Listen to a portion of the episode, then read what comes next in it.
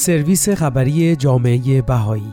در گفتگو پادکستی تأثیر معابد بهایی بر زندگی جامعه محلی را بررسی می کند 13 مرداد 1402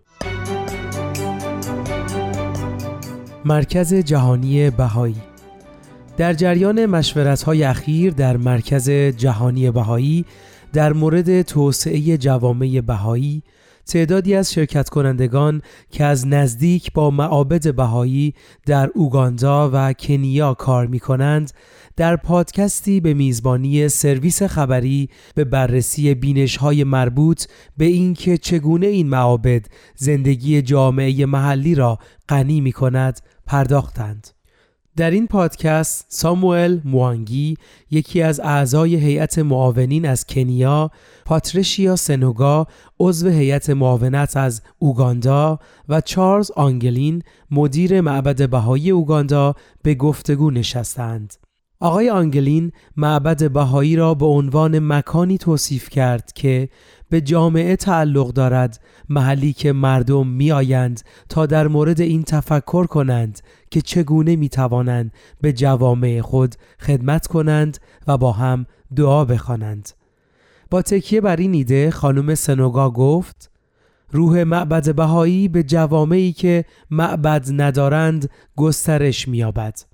یکی از داستانهایی که او تعریف کرد نشان می دهد که چگونه مفهوم خدمت و عبادت که توسط معابد بهایی ترویج می شود حتی در مواقع اختلافات دیرینه که در آنها مسائل بین نسلی منجر به عدم تعامل میان همسایگان شده می تواند مروج وحدت باشد.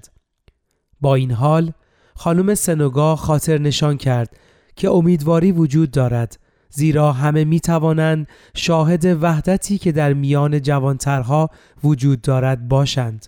او گفت دیدن اینکه بچه ها چگونه از این تفاوت ها فراتر می روند بسیار جالب است. آنها همیشه با هم بازی می کنند اما به دلایلی بزرگسالان نمی توانند با هم ارتباط برقرار کنند. زنان جامعه با الهام از این تعامل بین کودکان و هدف معبد بهایی شروع به دعا خواندن با یکدیگر و گفتگو در مورد نیازهای روستای خود کردند. خانم سنوگا با تعمل بر تحولی که در این جامعه ریشه دوانده گفت زمانی که امروز هماهنگی و دوستی میان این گروه ها را می‌بینید نمی توانید وضعیت پیش از این را باور کنید. این گروه ها بسیار به هم نزدیک هستند و به رفاه یکدیگر فکر می کنند. این پادکست را می توانید به زبان انگلیسی از وبسایت سرویس خبری جامعه بهایی بشنوید.